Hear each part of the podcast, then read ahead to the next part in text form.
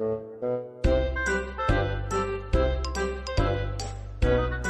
好，欢迎收听游泳音浪，这是一档关于游泳的访谈类播客，让我们一起畅聊游泳，乘风破浪。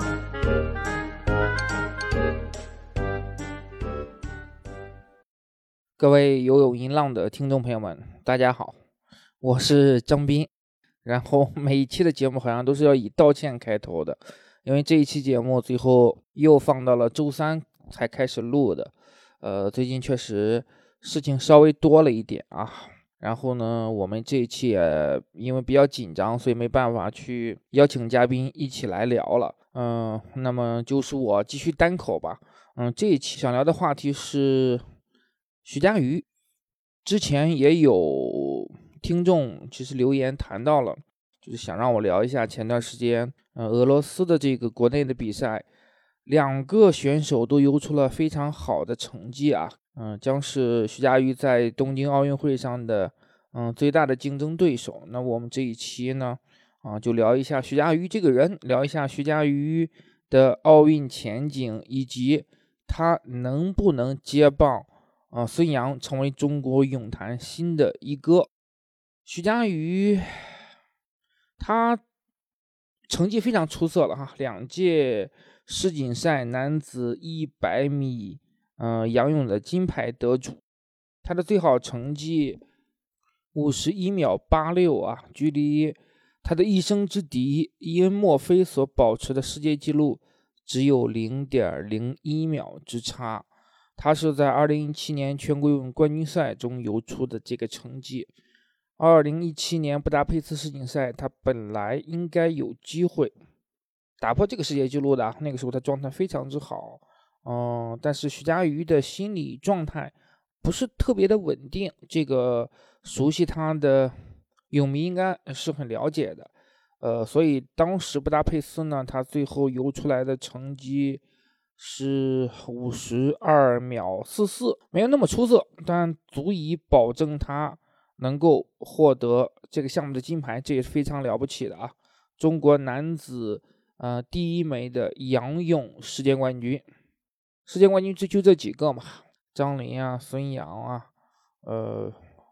宁泽涛啊，所以徐嘉余是其实也是一个呃历史性的成就啊。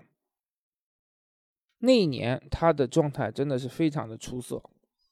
嗯，不过就是游进五十二秒以内，嗯，我查了一下他的成绩啊，在大赛中，他唯一的一次游进五十二秒以内，嗯，就是这个成绩。光州世锦赛他卫冕了男子一百米仰泳这个项目的金牌啊，成绩是五十二秒四三，比。一七年布达佩斯世锦赛的时候还快了零点零一秒，他半决赛的成绩更出色啊，五十二秒一七，也是他个人历史第二好的成绩。他在一九年全国冠军赛中游出了五十二秒二七，也已经是他整个运动生涯里面一个啊比较好的这么一个成绩了啊，可以这么说啊。徐嘉余在2019年处于他运动生涯的一个巅峰期。去年，以他的年龄，因为徐嘉余是95年的，嗯，以他的年龄，可能应该是在去年达到他，嗯，竞技的一个高峰。嗯，去年十月份的全国游泳冠军赛，他游出了52秒37的成绩，比他两次夺得世锦赛，嗯，冠军的成绩都是要更出色。如果东京奥运会没有延期的话，我基本上可以敢百分之百的确定，东京奥运会男子一百米仰泳的金牌就是徐嘉余。我们来说一下墨菲啊，呃，墨菲，我最开始的时候以为墨菲会比徐嘉余大很多，其实他们俩是一年的，啊，都是一九九五年出生。墨菲的竞技生涯，我感觉出成绩更早。他在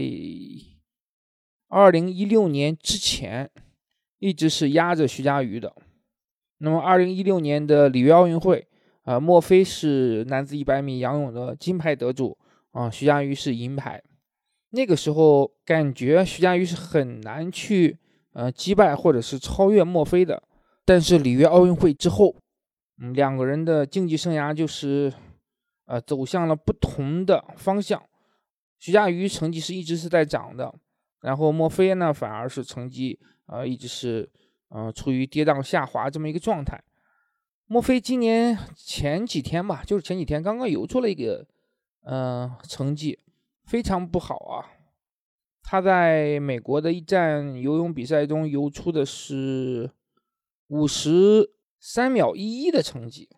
这个是他今年最好的成绩，那距距离他保持的世界纪录差了好多了啊啊！当然，美国的奥运选拔赛还没有开始，我们具体要看一下他在选拔赛中的成绩，因为之前的这些呃系列赛嘛，选手可能会有所保留，那到奥运选拔赛的时候是不容有失的。因为美国是一枪决胜负嘛，嗯，那么你错过这个机会，你可能就没有办法了。无论你是名将也好，奥运冠军也好，卫冕冠军也好，就谁也帮不了你。我们看一下墨菲在美国选拔赛中的成绩，但是我感觉啊，以他最近几年这样一个状态的话，他其实是很难游到五十二秒五左右的这样一个成绩。所以，我们其实基本上可以得出一个结论，就是墨菲已经不是。徐嘉余的主要的竞争对手了，他连登上嗯这个项目的奥运领奖台的难度都很大，但是因为美国队在接力方面是非常强的嘛，那四乘一混合泳接力还有男女四乘一混合泳接力，嗯都有可能莫非是还是能够去尝试问鼎奥运冠军的，所以我们再回到说徐嘉余。可以看一下，说他去年十月份这个竞技状态已经非常出色了，他这个成绩是五十二秒三七，这个成绩是徐嘉余在预赛中游出来的，他在决赛中的成绩稍微有一点点下滑，五十二秒六零，但也是一个还不错的成绩了。也就是说，以徐嘉余去年下半年的状态，他游到嗯五十二秒三几是没有太大问题的。那这个成绩是比他两届。世锦赛夺冠的成绩都是要更出色的，说有可能他的呃竞技状态还是处于一个比较高的这么一个呃水位。今年他一月二号游了这个泳坛争霸赛，呃，成绩呃一般吧，因为那个时候可能正好是处于冬训这个状态，嗯，好像是五十三秒多的成绩，其实就是可以忽略不计了嘛，也是足以确保他。能够拿到冠军，但呢，更多的时候是个训练比赛。后来在肇庆这一站的全国游泳，嗯，争霸赛，他就没有游这个项目，而是游了呃四乘一混合泳接力男女的这个呃他们保持世界纪录的这个项目。徐嘉余今年长了一岁，这个不用多说，那他的状态会不会比去年更出色呢？嗯。目前来讲，我们没有办法去做一个评测，可能还是要看他在全国游泳冠军赛中的表现来定。嗯，但现在的局面不利的是，他有了更强大的竞争对手。这两个竞争对手其实是已经早已经出现了，已经被大家预测到。嗯，两位俄罗斯选手，一百仰这个项目中的争夺主要又集中在中国、美国、俄罗斯的。选手当然，澳洲还有拉尔金啊，拉尔金成绩也不清楚，所以要看一下澳洲选拔的情况。那么澳洲可能也会有好手出现。那么我们现在来说一下他的两位呃俄罗斯竞争对手，呃非常可怕，因为在呃俄罗斯的国内的选拔赛中，雷洛夫叶夫根尼雷洛夫游出了五十二秒一二的成绩，这也是他个人最好成绩啊，俄罗斯国内的。嗯，记录五十二秒一二意味着什么？意味着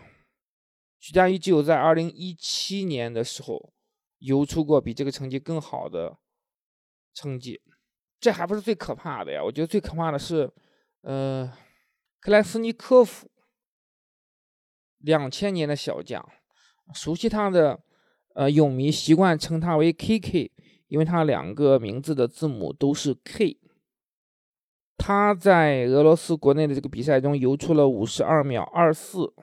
这个也是对徐嘉余来说具有极大威胁的这个成绩啊。我多说一件，这个两千年的小将克莱斯尼科夫，他这次最惊艳的不仅仅是在一百米仰泳这个项目，而是在一百米自由泳。他在一百米自由泳预赛中就游出了四十七秒七零的成绩。因为我们很多的泳迷啊，因为宁泽涛的关系，对男子一百米自由泳非常了解啊。四十七秒七零已经接近宁泽涛的呃最好成绩了，四十七秒六五是毫厘之差了。到了半决赛当中，他又把个人的最好成绩刷新了，游出了四十七秒六零。决赛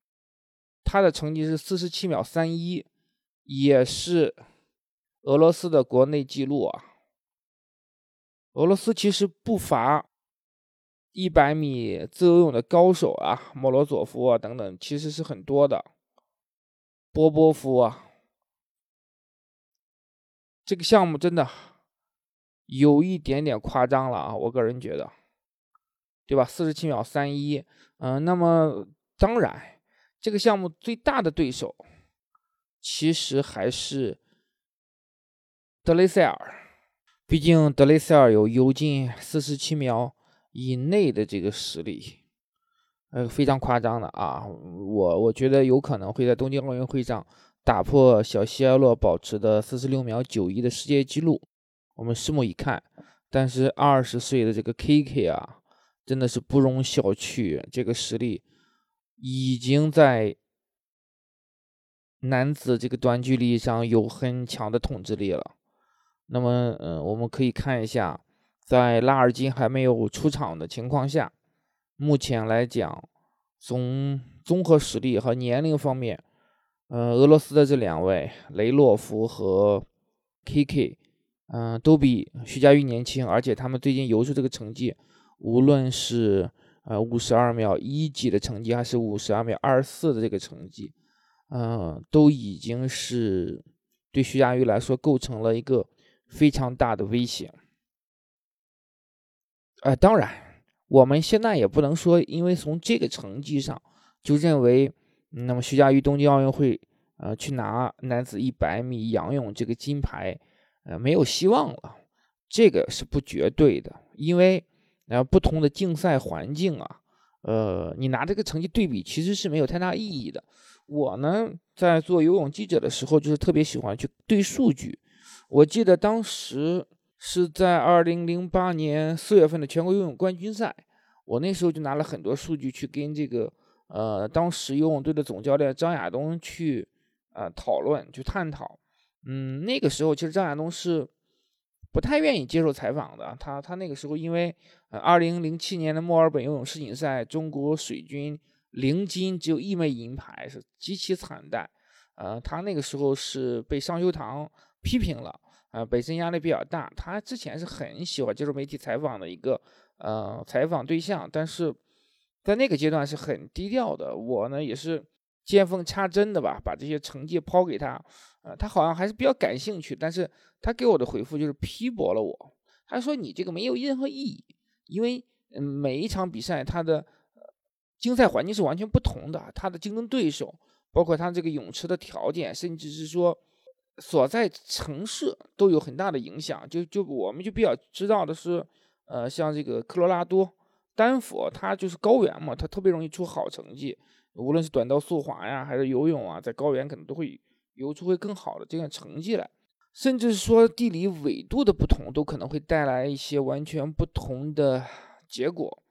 嗯，我当时还是有点难堪的吧，因为他他好像是当时他正在和另外一个官员两人一边。交流一边准备离开场馆，我那时候看到他了之后，我马上过去见缝插针问我说：“张总，当时应该是对比了朴淡华呀，还有谁的其他人的这个成绩啊？主要是张琳这个四百字吧，我没有记错的话，应该是问的这个问题。他呢就停下脚步，就把我批了一顿。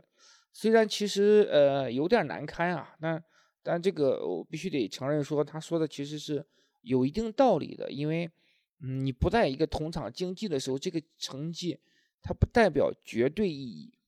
就目前来讲，我们能够得出的结论是说，现在，呃，雷洛夫和 KK 都是非常出色的这样一个竞技状态。那么在一百米仰泳，他们能够游到呃，五十二秒一或者是五十二秒二这样非常好的成绩。以他们的年龄，呃，雷洛夫是一九九六年的，比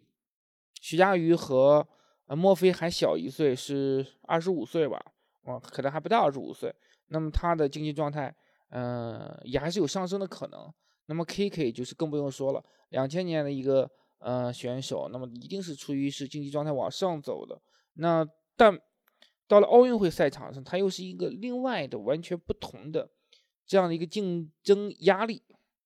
嗯，有观众的情况下就会更不一样。我记得我记得是谁给我说的了，忘记了哪个奥运冠军他说过，你在奥运赛场上呢听到山呼海啸般的这个助威声，你很容易迷失自我的。这个是他们平时很难遇到的，因为你作为游泳运动员。在平时的比赛中，即便是世锦赛，也很难说有上万的观众在看你的比赛。大多的时时候是，即使是观众，呃，很稀疏的，呃，那么其实观众的兴奋度也是完全不一样的。当然，今年这次的东京奥运会，嗯，情况有所不同嘛，可能观众不会特别多，嗯，那么对于运动员的这个状态，呃，兴奋度可能会有些影响。但是这种压力是不会减退的，因为所有人都知道奥运会的对于他们意味着什么。就这最后一枪，它到底意味着什么？人在这种特别紧张的状态下的，嗯，发挥是完全不一样的。就是我们这些平常人在考试啊，在呃一些面试啊，什么时候也处于过一些嗯紧张的状态。有的人在会紧张中会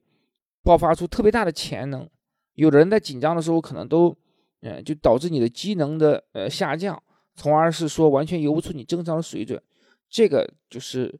奥运会这个赛场真的是一个，呃，我称之为熔炉吧。你真的要经过千锤百炼，不被烤化的，嗯，才能练就这个火眼金睛，真的非常不容易的。嗯，徐嘉余的竞争对手很强，但是呢，我我不认为说徐嘉余一定没有机会在奥运这样一个竞。争环境之下，就看谁的抗压能力到底有多强了。那么说到抗压能力，那我们还是要讲一讲徐嘉余。徐嘉余在这方面确实可能是比较的短板。嗯，之前很多报道啊，呃，我们也看到，因为我之前看过欧陆婷在网易上写的一个徐嘉余的一个特写，就是他的呃整个这种抗压能力可能在大赛中没有那么出色。啊，我们也不能求全责备了哈。一个优秀优秀的运动员，他不可能没有任何的，就是短板，这是这也不可能的。更多的是如何去克服这样的一个呃心理压力。对于徐嘉余来说呢，我觉得还有一个不利的影响，就是不知道呃徐国义教练的突然离世，对于他整个奥运备战带来了哪些不利的影响？因为我们知道徐国义教练是。嗯，徐嘉余的这个恩师嘛，嗯，一直看着徐嘉余长大的，然后，嗯，确实也是非常出色的教练，但是，嗯，天不假人吧，天妒英才，啊，很很就是很年轻就去世了，呃，即便徐嘉余能够登上奥运最高领奖台，徐国义教练也没有办法是说见证这样一历史性的时刻了。那么，无论对。嗯，徐嘉余本人，还是对于我们，嗯，中国喜欢中国游泳的这些泳迷，还是徐嘉余的粉丝来说，这可能都是一个比较大的一个缺憾吧。但是啊，没有办法，因为困难确实实打实的摆在嗯徐嘉余的面前。嗯，东京奥运会，他现在面临的其实是压力很大，困难很多，竞争对手的实力啊也非常强。因为在一七年，还有在这个一九年世锦赛的时候，呃，由于墨菲啊、拉基呢状态并不是很理想，他其实没有特别多的这样很啊具有冲击力的竞争选手的。现在就是俄罗斯突然间出现了，也不能突然间出现吧？这几年其实他们两选手一直是呃势头在往上走的，嗯，但是没有想到说他们可能能游到这么好的这么一个成绩啊，达到了这样一个实力。呃，奥运延期一年，对徐嘉余来说绝对不是好消息。但是对于像 KK 这样的选手来说，那么给了他更多的成长的空间。嗯，他这一年呢，真的是蹭蹭的，就是坐着火箭一样往前提升成绩。我们之前也特别强调过啊，徐嘉余想要成为中国泳坛的一哥，那么一个最实打实的成绩和指标就是奥运金牌，这个是硬条件啊。如果你不是奥运冠军的话，你在呃中国目前的这样一个呃体育明星竞争序列中，你会嗯存在很大的一个一个短板。呃，他呢确实也没有办法像宁泽涛一样拥有那么出色的形象和呃那么好的就是时尚圈的一些资源，能够将他抬到那么一个位置，就是宁泽涛不可复制的啊，时势造就英雄，嗯，徐嘉余是不可能走宁泽涛这条路的，他的成长路径一定是说拿到奥运冠军之后去尽可能大的释放他的价值。呃呃，释放它更多的这个商业价值，通过呃参加一些商业活动啊啊真人秀啊代言啊，能够让走向啊大众。因为他现在其实徐嘉余的知名度更多限于泳圈，现在流行说破圈，对于体育明星来说特别需要破圈，他要走出现在这样一个粉丝圈，能让普罗大众都认识他，走到大街上。那么很多人都能够叫出他的名字啊，甚至围观他，找到索要签名啊，这个是比较硬性的一个指标。嗯，除了男子一百米仰泳，那么徐嘉余其实还有另外一个夺金项目，就是男子四乘一百米混合泳男女接力，这是一个奥运新增的项目，呃，之前是没有过的，所以，嗯，我们可以期待一下中国队能否在这个项目上有一个比较大的突破，因为去年的。全国游泳冠军赛，徐嘉余领衔的这个中国队呢，是打破了这个项目的世界纪录啊。当然，在接力方面，中国想去拿奥运金牌啊，这个是没有做到过的啊。之前最好的成绩是奥运银牌，拿过两次，呃，女子四乘二百米这个自由泳接力的呃银牌，但是金牌真的是是难以企及的。为什么这么说呢？你想想这个，首先你需要这个。没有任何的短板，混合泳就需要说你这个四个泳姿没有短板。嗯，中国其实在里约奥运会的时候有机会啊，我觉得是男子四乘一百米混合泳接力有机会去冲击一下领奖台的，因为那个时候可能各个项目都是比较均衡，都有领衔的这样一个选手。嗯，这个周期随着宁泽涛的退役啊，李朱濠的这个竞技状态下滑呀。那可能只有仰泳啊啊有比较顶尖的这样的一个呃世界最顶尖的选手，那可能在呃蛙泳这方面呃可能还可以。蝶泳那男子蝶泳实际上是就是现在已经没有特别那么那么拔尖儿啊领领独领风骚的人才了吧？但是比较呃令。我们感到意外的就是，因为男女混合泳接力这个项目突然间，呃，成为了一个呃奥运主项，这也是嗯国家委会倡导的这个叫男女平等的一些呃举措之一吧。嗯，那么这样的话，实际上就是说，呃，中国男女在四个泳姿里面挑出呃还不错的这么一个选手。嗯，在这方面，实际上因为徐嘉余，我们也知道他是这个。仰泳方面世界最顶级的选手嘛，那么啊，张雨霏在蝶泳方面是世界呃比较一流的吧，女子呃蝶泳的这样一个呃选手。蛙泳其实男子的这个还不错，呃，自由泳呢女子呃也还是有比较出色的选手吧，杨俊轩，对吧？这样的话呢，实际上中国队在这个项目上，我觉得登上奥运领奖台的难度并不是很大。但我不能因为说中国队拿过一次，呃，破过一次世界纪录，就认为说有夺金的这样一个实力。因为在非奥运会的这个其他竞争环境之下吧，呃，像像美国呀、澳洲啊、英国这些选手是不大会去以国家队的形式，呃，去测这个接力的成绩的，就是我们没有更多的参照性。因为我们都知道，在接力方面，美国、澳洲、英国，它一定是这个处于世界最顶级的强力嘛。尤其是美国，他在各个项目上都有世界最顶尖的选手，他可以派出两套完全不同的阵容，都是具备说拿金牌这样一个实力的。嗯，这个是中国游泳的一个夺金点，但我个人觉得，呃，拿金牌的可能性真的可以说是微乎其微。呃，将目标定在领奖台可能会更比较合理一些吧。嗯，除了呃澳洲、美国、英国，那么现在我们也能感觉到说俄罗斯这个游泳也还是很强大的。另外啊，不要忘了匈牙利，哦，然后像其实荷兰也还是有一定实力的吧，但我也不确定说现在的荷兰在这个这这样一个混合泳接力项目有没有说啊冲金的实力。但还有一个，我们不要忘了我们这次。东京奥运会的最重要的对手，日本队。日本队在男子混合泳这个方面上一直是比较强的。当然，他们其实这么多年，呃，蛙泳啊、蝶泳啊、呃，仰泳啊都有高手，但是他们自由泳始终是一个短板的。现在这个无论是松阳克央啊，还是呃主游一百的那个嗯小伙子，呃中村克，还都是有比较强的实力的。那么。我们先不说男子四乘一混合泳接力，那么呃，回到这个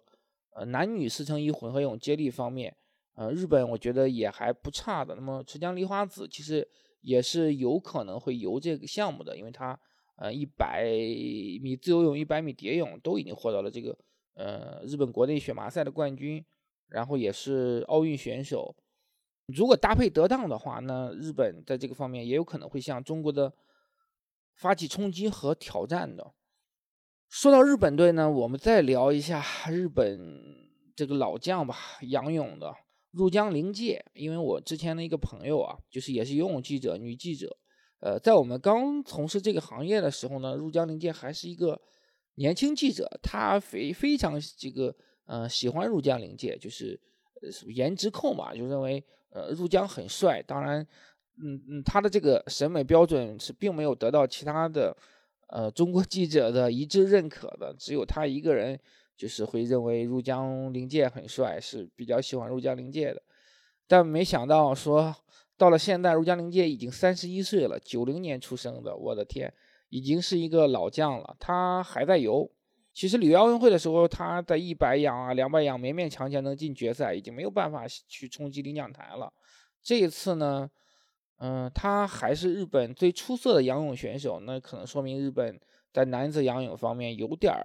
后继无人吧。在蝶泳啊，在嗯自由泳啊，甚至蛙泳方面，日本实际上是新人辈出的。嗯，这对呃我们来说会是一个好消息吧。但是对于混合泳接力方面来说，可能意义不大。那么日本可能会呃放弃男子这个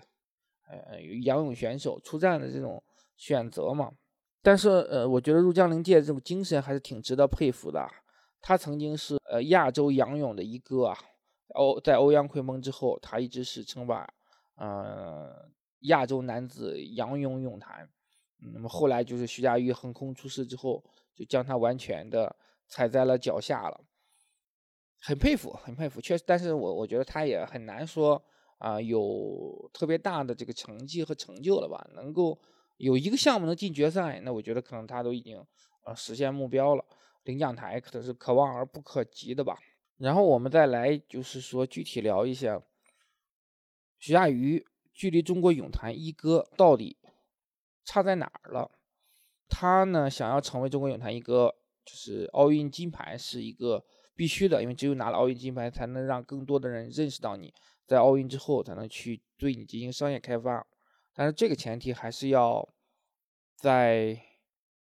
呃孙杨没有办法参加呃东京奥运会，并或者是说孙杨能参加奥运会，但是拿不到金牌的前提下，他才有可能去接棒。如果孙杨参加了东京奥运会，并且拿到了四百字的金牌，呃，我不认为他能拿二百字金牌啊，我觉得他四百字是有可能的。如果拿到了四百字的金牌的话，那么孙杨的一哥地位依然不可撼动。那么他。既然能参加东京奥运会嘛，那就说明他还可以参加接下来的全运会啊，啊，明年的杭州亚锦亚运会啊，甚至包括说游泳世锦赛呀，等等，那就意味着说，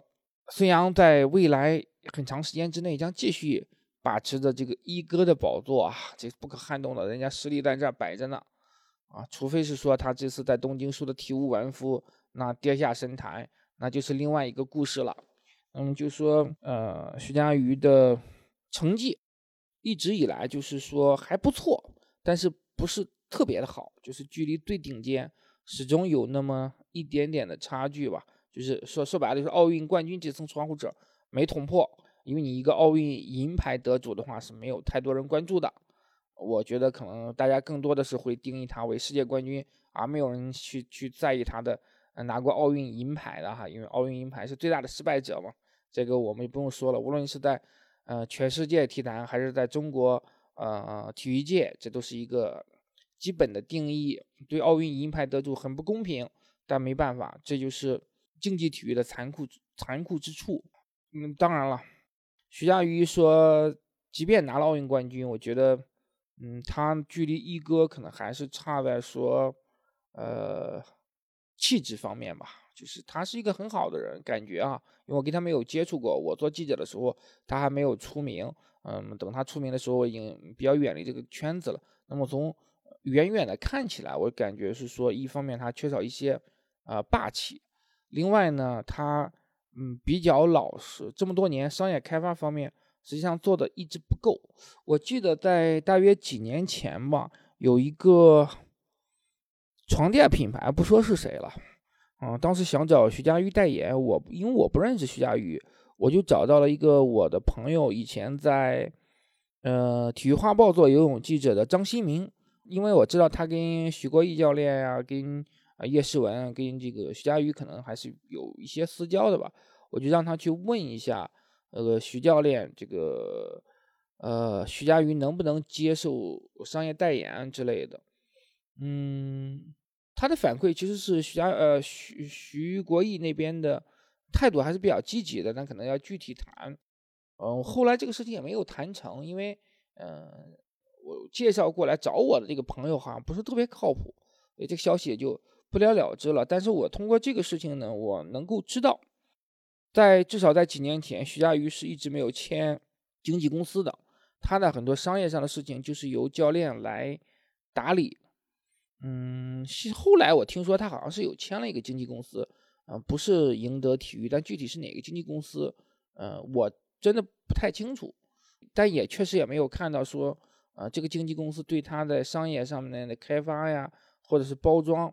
嗯，他的商业价值可能还没有呃刘湘高，因为我们经常可以看到刘湘参加各种活动啊，然后有一些代言啊，他是三六一的代言人嘛。我之前在去厦门的航飞机上还遇到过他。刘湘是属于赢得的，因为他在那个赢得旗下。嗯，我的一个朋友现在是在带刘湘。如果有机会的话，我也想请呃这位朋友能以刘湘经纪人身份来做客我们的节目，可以聊一聊呃刘湘以及给刘湘做经纪人的一些感受。这导致了说徐徐嘉余一直。